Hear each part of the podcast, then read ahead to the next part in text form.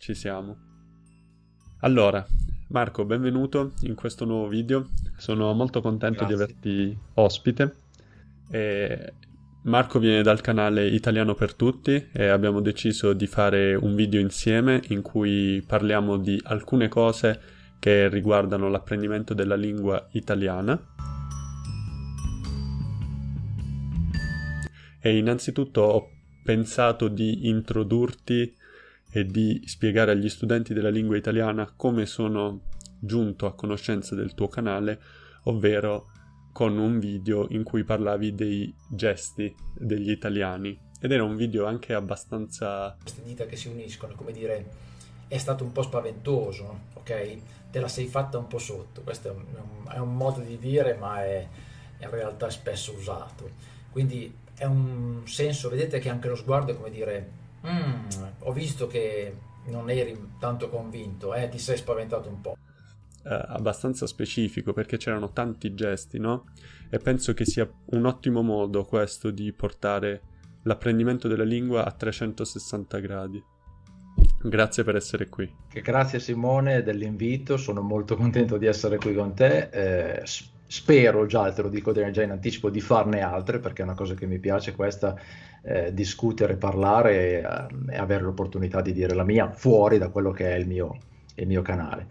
Eh, Marco da Italiano per Tutti è un canale che è nato circa quattro anni fa, 2016, per scherzo, come più o meno quasi tutti, non per passione, sono sincero, non ho una grandissima passione nell'insegnamento dell'italiano, perlomeno sono un insegnante, ma di tutt'altra cosa ma eh, avevo il piacere di dare qualcosa di quello che siamo noi italiani, cioè cultura, grammatica, quello che abbiamo vissuto, quello che stiamo vi- vivendo in tutte le nostre esperienze. Bisognerebbe aprire una grossa parentesi su questo anno perché bisognerebbe aggiungere una quantità di esperienze nel 2020 che sarebbe illimitato, non basterebbe un anno.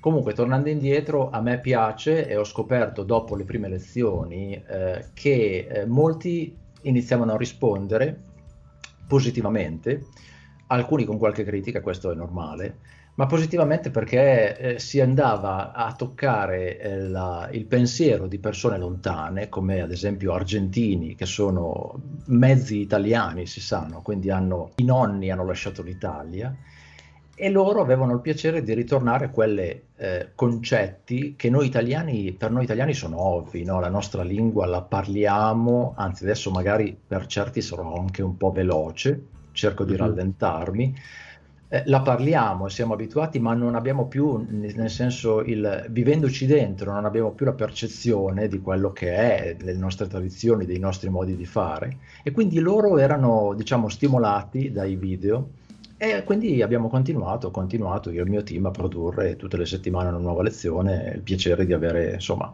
gente che risponde da tutto il mondo, quindi ho praticamente visualizzazioni più o meno da tutte le nazioni del mondo. Io adesso non credo che le piccole isole ce ne saranno magari due o tre di visualizzazioni, però insomma abbiamo raggiunto più o meno tutti, questo è, questo uh-huh. è bello. Ti ringrazio della, della domanda. Prego.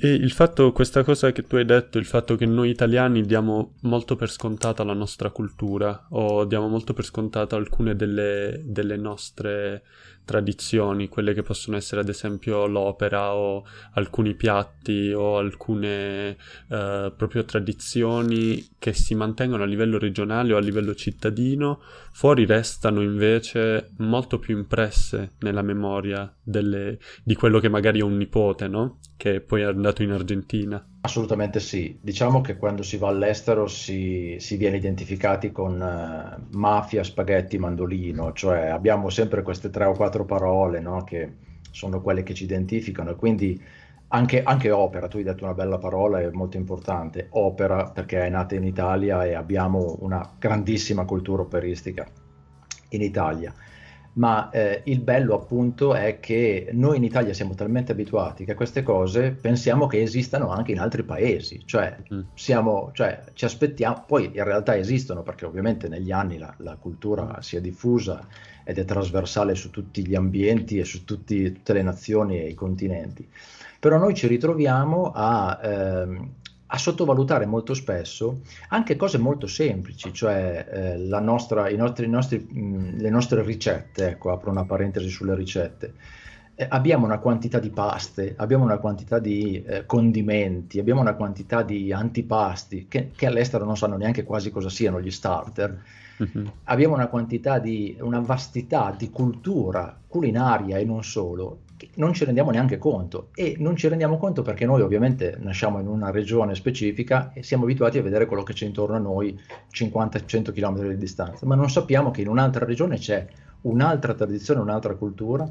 Solo insegnando nelle mie lezioni ho imparato tantissime cose che non sapevo e non si mm-hmm. sapevano. Sì. Quindi il bello è illuminare l'italiano stesso, quindi io illumino me stesso con quelle che sono le domande molto spesso anche un po' ehm, ovvie degli stranieri che chiedono ma è vero che lì fate quella cosa? Sì, è vero, mm-hmm. ma non lo sapevate. ritornando ai gesti, ritornando mm-hmm. ai gesti e poi ti, rifaccio, ti faccio continuare, ritornando ai gesti, eh, ho fatto queste lezioni sui gesti un po' approfondite, sono 10 gesti ogni lezione, abbiamo catalogato una, all'incirca un centinaio di gesti che sono quelli più comuni. All'estero non li conoscono, cioè io potrei farti dei gesti molto volgari adesso. All'estero, all'estero non sanno cosa siano e io in ufficio eh, all'estero li ho fatti e loro li hanno presi quasi come un complimento, cioè non sapevano cosa fossero. E purtroppo questo è, non so se è negativo o positivo, perché da una parte c'è un'arma che si può usare, dall'altra in realtà non si conosce bene la cultura italiana e questo mm. è un peccato. Allora, io sono dell'idea che la, la cultura dei gesti rimane ecco, stampata addosso all'italiano medio, no? che poi va in giro e quindi esporta insieme ai piatti le tradizioni, esporta anche le gestualità, esporta anche le gestualità.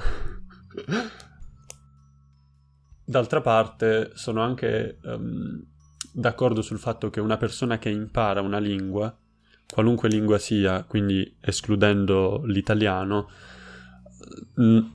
non è un'ottima cosa fermarsi alla superficie, fermarsi al libro e alle regole e alla teoria, ma è anche un ottimo modo, secondo me, di respirare la lingua che si impara è anche quello di imparare altre um, cose che possono essere, ad esempio, i gesti, le ricette, le uh, tradizioni, un po' di storia, perché no? Quindi secondo me ci sono tanti piccoli uh, pezzetti di un puzzle che vanno a completare un'immagine un po' più chiara alla fine, no? Perché comunque non basta una vita per studiare qualsiasi lingua o per capire l'intera cultura. Secondo me tanti italiani non conoscono né la lingua né la cultura italiana a 360 gradi, io per primo. Quindi avere la presunzione di studiarla tutta è un, è, appunto una presunzione. È bello, e per quello che eh, ho voluto diciamo, aprire il mio canale in questo modo, è bello dare l'opportunità tramite nuovi schemi, che non sono so- i soliti ovvi schemi, che per la carità funzionano, eh, gli schemi di cioè, costituire, costruire delle eh, strutture grammaticali, delle lezioni grammaticali che ti permettono di imparare la lingua perché alla fine dei conti poi quando hai la lingua e non hai un minimo di cultura di quello che succede in Italia non sai come muoverti, quindi parli bene l'italiano, cioè hai il, il tool, lo strumento, ma non hai diciamo l'ambiente nel quale svolgere e utilizzare questo strumento. Quindi il bello eh, molto spesso, io ho sfruttato questa occasione, è quello di eh, differenziare il canale da altri dando l'opportunità agli stranieri che mi capiscono perché comunque il canale è, è per degli, eh, dei livelli intermedi quindi non, non, ho mai fatto lezioni basi basi basi eh, alcune proprio poche eh, ma dei livelli intermedi che eh, sfruttano l'occasione di vedere di, la cultura italiana dal loro punto di vista per imparare un po' di più di lingua. Quindi questo è il modo, e, e ovviamente cercando di approfondire, cercando di approfondire in modo non noioso, perché poi quando le lezioni diventano troppo lunghe bisogna riuscire a trovare anche un sunto. Si sa che oggi nell'internet non abbiamo più il tempo, no? abbiamo quei secondi contati per poter vedere quello, impararlo e scappare. Eh, però eh, dare un contorno, diciamo una, una pienezza per dare la, la, diciamo, lo strumento, in questo caso anche al, al, all'allievo, chi vuole imparare, di iniziare un percorso. Quindi io ti do, so, una città, ti faccio vedere Napoli e ti dico che ci sono tante belle cose a Napoli, poi ovviamente dico sempre andatevi a approfondire perché non posso dire tutto in 15 minuti e non sarei neanche, neanche in grado. Ovviamente come dici tu, gli italiani non conoscono la propria nazione magari lo conoscono alle volte più, più gli stranieri eh, che gli italiani. Sì, eh. sì, sì, sì.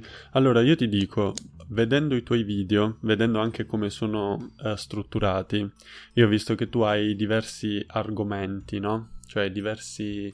Uh, hai catalogato, esatto, hai diverse categorie e appunto ci sono video in cui parli di regioni e città, alcuni altri video in cui parli di personaggi famosi, alcuni altri video in cui parli di un solo argomento, no?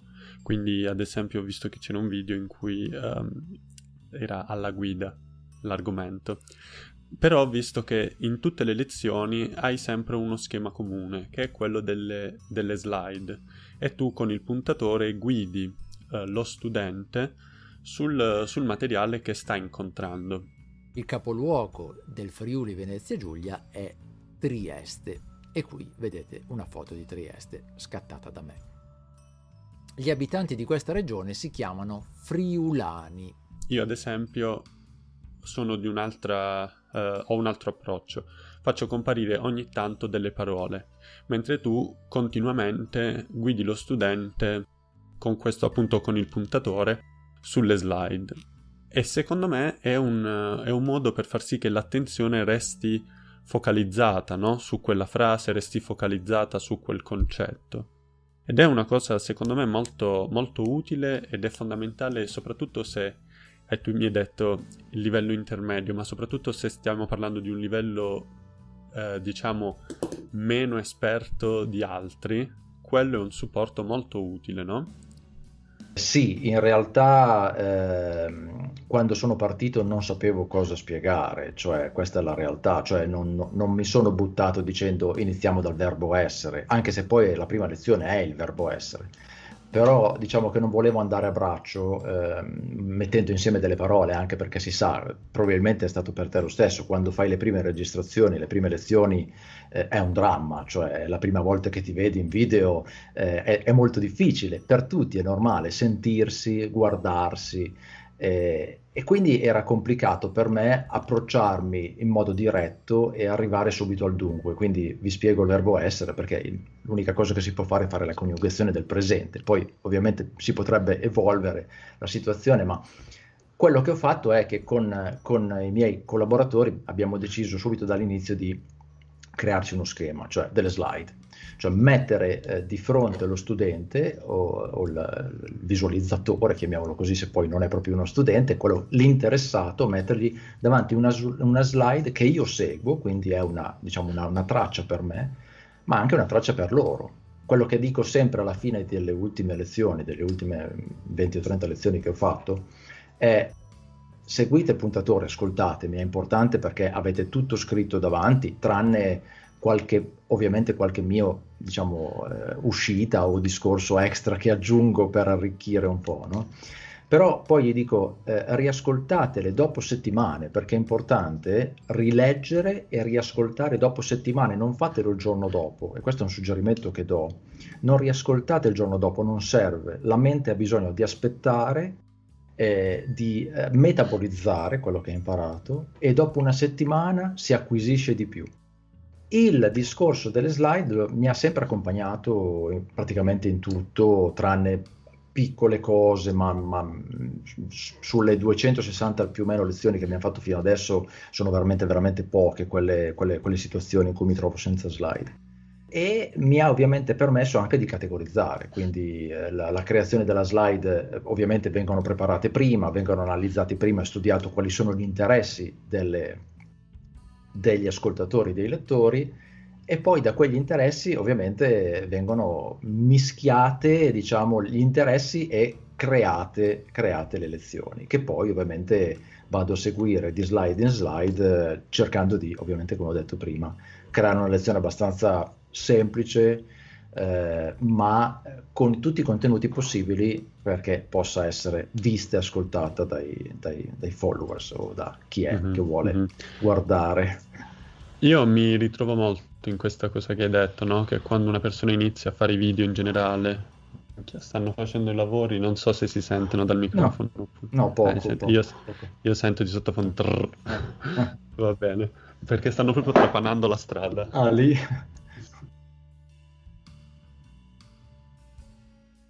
Vabbè, meno male che sta al settimo piano, quindi provo, provo a chiudere meglio le finestre.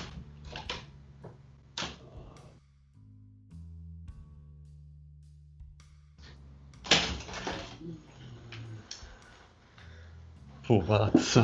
È così. Eh, ora si sente. Adesso si sente, sì. sì, perché stanno, stanno dando belle botte.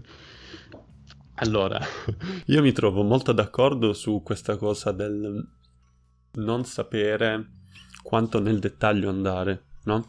Perché tu comunque stai parlando di qualcosa che hai sempre vissuto.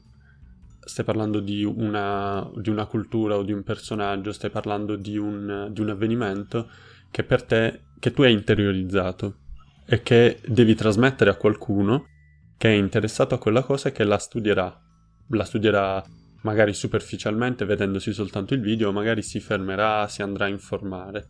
E quindi tu non sai mai quanto, quanto dettaglio mettere a fronte anche di un eventuale intrattenimento che una persona vuole fare, perché tu non vuoi soltanto fare una lezione da quattro ore alla, all'università, ma vuoi fare un piccolo video in cui parli di qualcosa che sia utile, ma che abbia anche uno scopo di intrattenimento. Quindi c'è sempre da fare un po' di equilibrio. Bisogna trovare il bilanciamento giusto, come in tutto, no? e, e, questo ovviamente c'è in tutte le cose, quando realizzi un film, quando scrivi un libro, quando realizzi un articolo di giornale, quando, anche quando fai le lezioni all'università, eh, per la carità, mm. quindi tutto deve avere il giusto balancing. Eh, non posso ovviamente e non sarei in grado, ho fatto alcune lezioni un pochino più intense e che erano dedicate diciamo a un, a un pubblico un pochino più esperto, poi poi la seguono tutti, però eh, una che mi è piaciuta molto, ad esempio la lezione sul risorgimento, eh, dove sì, è, è, una cosa importante perché si, parliamo di Italia ma non sappiamo come si è fatta l'Italia, molto spesso neanche noi italiani, no? ci passano due volte nella vita quei momenti tra le scuole elementari le scuole medie e le superiori se, se si è studiata storia, dove ci raccontano di eh, Giuseppe Garibaldi poi in realtà eh, si ricorda solo la, la, canzone Garibaldi fu ferito di una gamba, ma poi tutto il contesto non si ricorda più, quindi eh, è importante almeno un minimo, non dico che bisogna per forza arrivare a una, una sessione universitaria, però quelle 10 slide che ci ricordino e che ricordino anche agli stranieri che eh, noi siamo arrivati all'Italia perché, e siamo Italia perché sono successi dei fatti che sono molto mm-hmm. importanti, no? Allora, questa lezione è diciamo leggermente più elevata rispetto ad un pubblico che vuole semplicemente imparare un po' di grammatica italiana e vuole eh, raggiungere un certo livello, diciamo, ecco, per, mm. per, magari molto spesso mi dicono vengo in Italia a fare un giro a Roma o a Venezia e voglio imparare l'italiano, Beh, il Rinascimento non ti interesserà molto, no? Però è comunque un modo per arrivare. Eh, queste lezioni, adesso non mi, non mi, ricordo più da dove sono partito perché poi mi, mi, mi infilo in un giro che, che mi, ferisco da solo, però queste lezioni eh, ed altre eh, aiutano lo spettatore a raccogliere quelle che sono le, le, le, diciamo, le cose preziose dell'Italia, cioè sono, in, sono la nostra storia, sono la nostra cultura, sono i nostri ricordi che non devono assolutamente essere sminuiti perché, perché, fanno parte di noi. Noi siamo questi e siamo quelli che siamo gli eredi di quelli che hanno creato questo, tra virgolette, impero, no? Uh-huh. Come è stato l'impero romano, siamo stati quelli che hanno colonizzato l'Europa in qualche modo, quindi dobbiamo essere orgogliosi di quelli che siamo. Certo, nipoti dei nipoti dei nipoti. Va bene. Senti Marco, io ho sto per andare in antitesi con tutto quello che hai detto finora. Uh, perché è una cosa di cui già abbiamo parlato. Tu mi hai detto che vieni da un'esperienza di scuola in cui cercate di far sì che gli studenti imparino l'italiano in un anno. o in, comunque in un programma di 11 mesi, 12 mesi in cui è un programma molto serrato, comunque 3 ore al giorno, mi sembra che tu mi abbia detto, e um, queste persone devono imparare in un tempo determinato, devono passare da un tale livello a un tale livello, che è una cosa un po' diversa da quello che abbiamo detto finora, perché comunque noi siamo, almeno io, anche tu, dalle lezioni che fai, siamo per il quante più immagini potete avere tanto meglio è, quindi quanti più um, argomenti potete trovare tanto meglio è, ma d'altra parte c'è il c'è un tempo da rispettare e poi magari c'è un esame da fare e c'è una uh, professione da svolgere e quindi è importante essere preparati almeno ad avere un, un certo livello che può essere un C1, un C2, non so. Cosa pensi di questa cosa?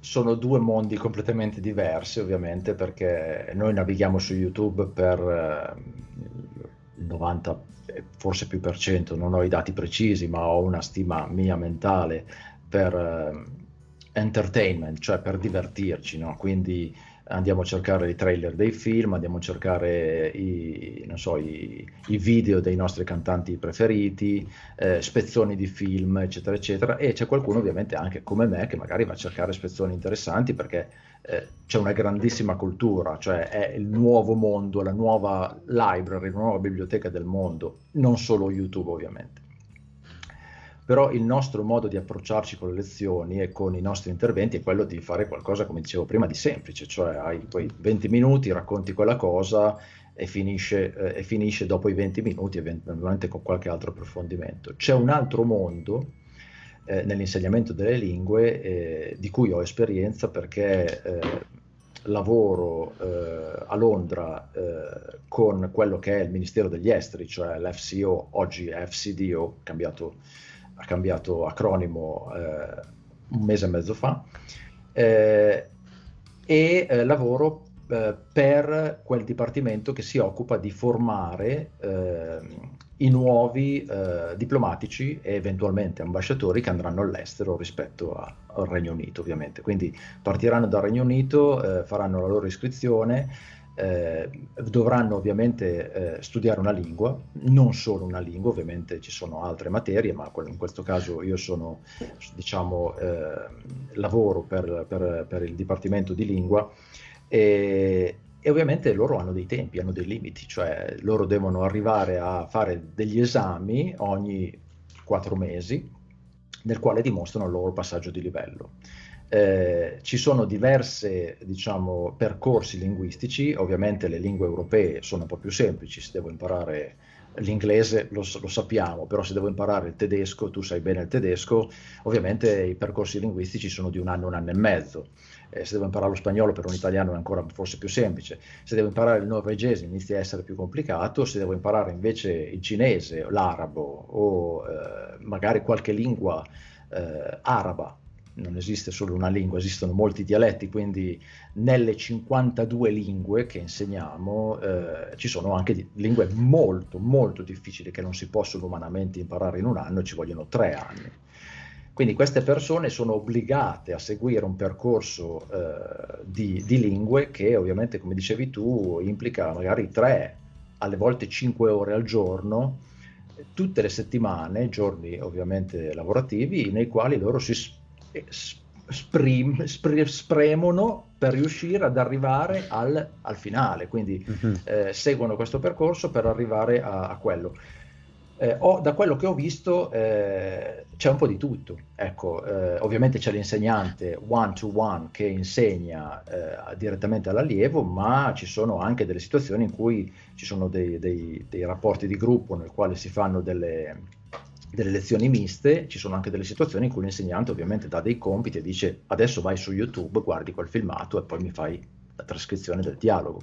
Uh-huh. Eh, immaginiamoci ovviamente che io faccio già fatica con le lingue perché come sai bene ho già la mia certa età e quindi quello che ho imparato ho imparato e il resto va molto più lentamente. Eh, io penso che imparare un cinese o un giapponese sia estremamente difficile, per quel che mi riguarda, per quelle che sono le mie capacità. Poi ovviamente ho capacità probabilmente in altro, ma non nelle lingue. Quindi eh, dover pensare i prossimi tre anni di eh, studiare giapponese tutti i giorni per cinque ore è veramente un, uh, un challenge. Cioè, non, so, non, so, se posso riuscirci, però c'è qualcuno che lo fa. Ovviamente, ovviamente i motivi sono diversi, quindi mm-hmm. eh, ci distanziamo totalmente da quello che era YouTube e arriviamo a motivi lavorativi seri, quindi uno si sa che deve cambiare nazione per un po' di anni e andare a fare il diplomatico, lavorare in un'ambasciata all'estero, dovrà assolutamente impegnarsi per arrivare in fondo. Uh-huh. Eh, questo impegno ovviamente non esclude quelle che sono, come appunto dicevo prima, eventuali possibilità di accedere a canali YouTube che danno informazioni utili e che danno eh, informazioni sulla cultura italiana e anche sulla lingua italiana, ovviamente, che, che interessano anche a questo tipo di approccio. Uh-huh. Quindi non solo due, sicuramente due approcci diversi, quello che c'è su YouTube e quello che c'è su, su una scuola, ovviamente, su una, su una, scuola che poi forma persone che vanno a lavorare in ambasciata, ma anche motivazioni diverse, perché può essere che io ho 60 anni e sono andato in Italia poco tempo fa, sono ritornato nel mio paese, ad esempio il Portogallo, l'Italia mi è piaciuta, allora dico ora inizio a studiare un po' di italiano. Questa può essere una motivazione e un'altra motivazione può essere o imparo l'italiano in un anno oppure io l'anno prossimo non posso andare a lavorare in ambasciata. Quindi due motivazioni diverse, anche direi due fattori di stress diversi, no? Perché uno studente che studia perché ha deciso di farlo, perché vuole farlo, ha un fattore di stress molto minore rispetto a chi deve fare un esame oppure rispetto a chi potrebbe non trovare il lavoro a causa della sua incapacità nella lingua.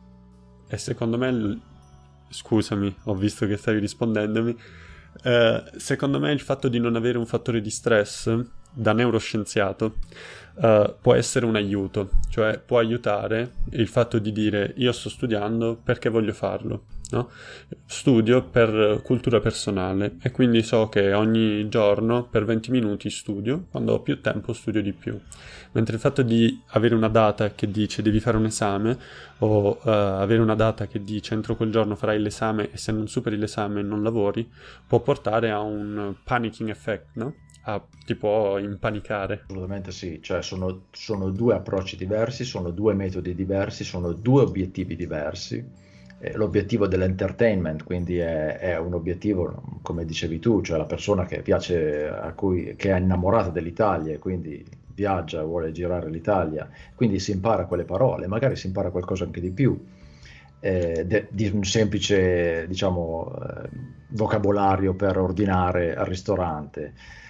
E poi ovviamente c'è quel tipo di studente che deve farlo perché eh, deve lavorare, quello è il suo obiettivo. Eh, non ci sono ovviamente il bianco e il nero sempre, c'è di mezzo anche il grigio, cioè quella persona che magari cerca lavoro all'estero e preferirebbe iniziare a studiare una, una lingua straniera, quindi si trova in una situazione mista nella quale deve studiarla perché ha un obiettivo, ma si ritrova anche a viaggiare su YouTube e a trovare degli spunti giusti.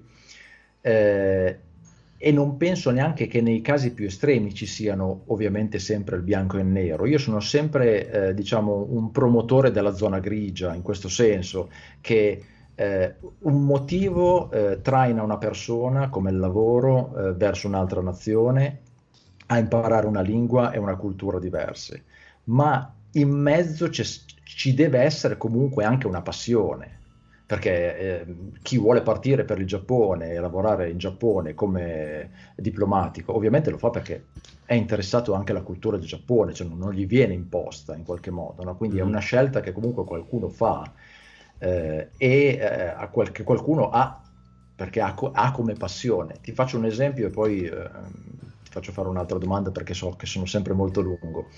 Eh, ho conosciuto, quando ho iniziato con il mio canale quattro anni fa, ho conosciuto un'amica eh, degli Stati Uniti che si chiama Marta e che eh, mi ha impressionato, cioè questa signora, adesso non voglio darle un'età per la carità, mi, mi, mi scuserà, però dico eh, all'incirca avrà una sessantina d'anni, posso dire, ecco, non, è una, non, è una, ragazza di 24 anni, ecco, non sono andato a cercarmela, eh, sono e quindi non ho questo, questi, questi, problemi, diciamo, di andare a cercare ragazze. Questa, questa signora l'ho conosciuta su internet, lei mi ha spronato, no? mi ha invitato, mi, ci siamo insomma eh, interfacciati nel momento in cui ho iniziato il canale. Questa signora di 60 anni, che io dico che non, non sono in grado di imparare la lingua perché alla mia età di 46 non ci riesco, questa signora di 60 anni in un anno ha imparato l'italiano, cioè lei scrive i messaggi in italiano. Eh, ok, so, c'è qualche errore ogni tanto, no? Ma anche gli italiani fanno gli errori, questo si sa. C'è qualche errore ogni tanto, ma la bravura di questa persona, non solo lei, ma tanti altri, che hanno questa passione, cioè hanno una passione tale per l'Italia e non solo per l'Italia come cultura, ma anche proprio come lingua, perché all'estero la lingua italiana suona bene, è molto melodica, noi non ce ne accorgiamo, ma è molto aperta, è molto brillante rispetto magari a altre lingue che sono più chiuse proprio come vocali.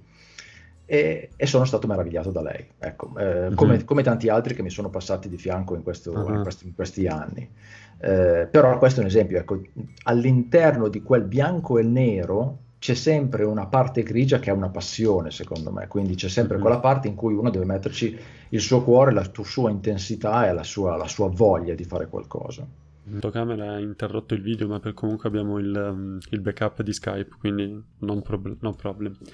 Um, a proposito della musicalità della, della lingua italiana, praticamente io quando parlo l'inglese e si sente quell'accento italiano, ogni tanto mi infastidisce il fatto che magari si senta because, no? Quindi si senta questa O che va in giù uh, fino al sud Italia e poi risale, no? Faccio because e, e, quindi è qualcosa che può non piacere, a me sinceramente non piace, però poi quando parli il tedesco uh, c'è chi dice ah, questo è un tedesco migliore perché viene dall'Italia, quindi cioè, è un'assurdità, però dicono no ma perché è meno macchinoso, è, meno, è più musicale, ci piace. Va bene Marco, io sono molto soddisfatto e siamo anche a 35 minuti, quindi ci sarà abbastanza materiale. Volevo chiederti prima di chiudere uh, che consiglio ti senti di dare come sum up a uno studente di lingua italiana che studia per passione o comunque studia a livello uh, non principiante, ma a livello amatoriale, ecco, e non studia invece da uh, professionista? Che consiglio ti senti di dare?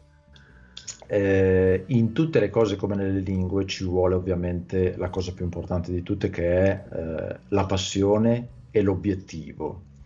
Eh, cosa si aspetta? Eh, bisogna sempre mettersi nei panni degli altri quando si fa una lezione, quindi cosa si aspetta una persona nel momento in cui vuole seguire la lezione e quali sono i suoi obiettivi.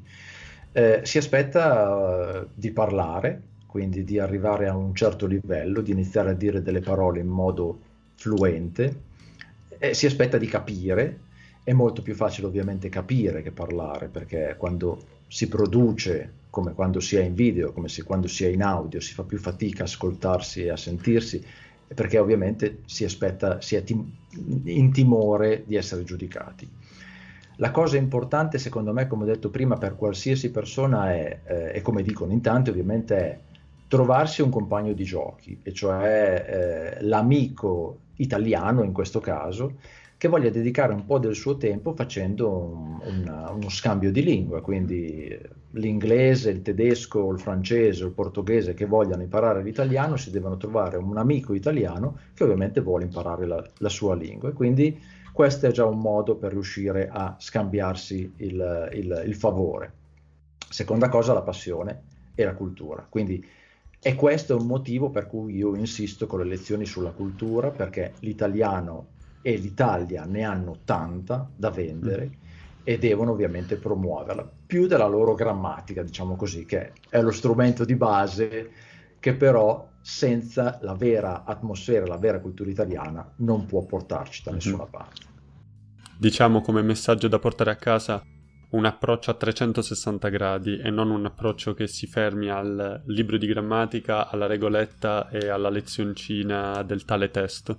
Ci sono anche più di 360 gradi in quel caso lì e non bastano mai, credo. Mm-hmm. Quindi sì, come dici tu, non basta la grammatica, non basta il libro di testo, ma bisogna andare più a fondo. Va bene, Marco, io ogni volta che porto un ospite uh, sul canale rimando ai link uh, per trovare quell'ospite, per trovare il canale dell'ospite. Lo farò anche nel tuo caso perché penso che il tuo canale sia un grande aiuto per gli studenti della lingua italiana. Fammi sapere se ci saranno nuovi studenti che arrivano a vedersi le tue lezioni e chiediamo agli studenti di farci sapere se sono interessati a nuovi video in cui magari parliamo di qualcos'altro. Mi ha fatto tanto piacere. Ti ringrazio moltissimo Simone, ti auguro tutto il meglio col tuo bellissimo canale e ci vediamo presto. Grazie Marco, grazie a presto. Ciao, Buone feste. Ciao.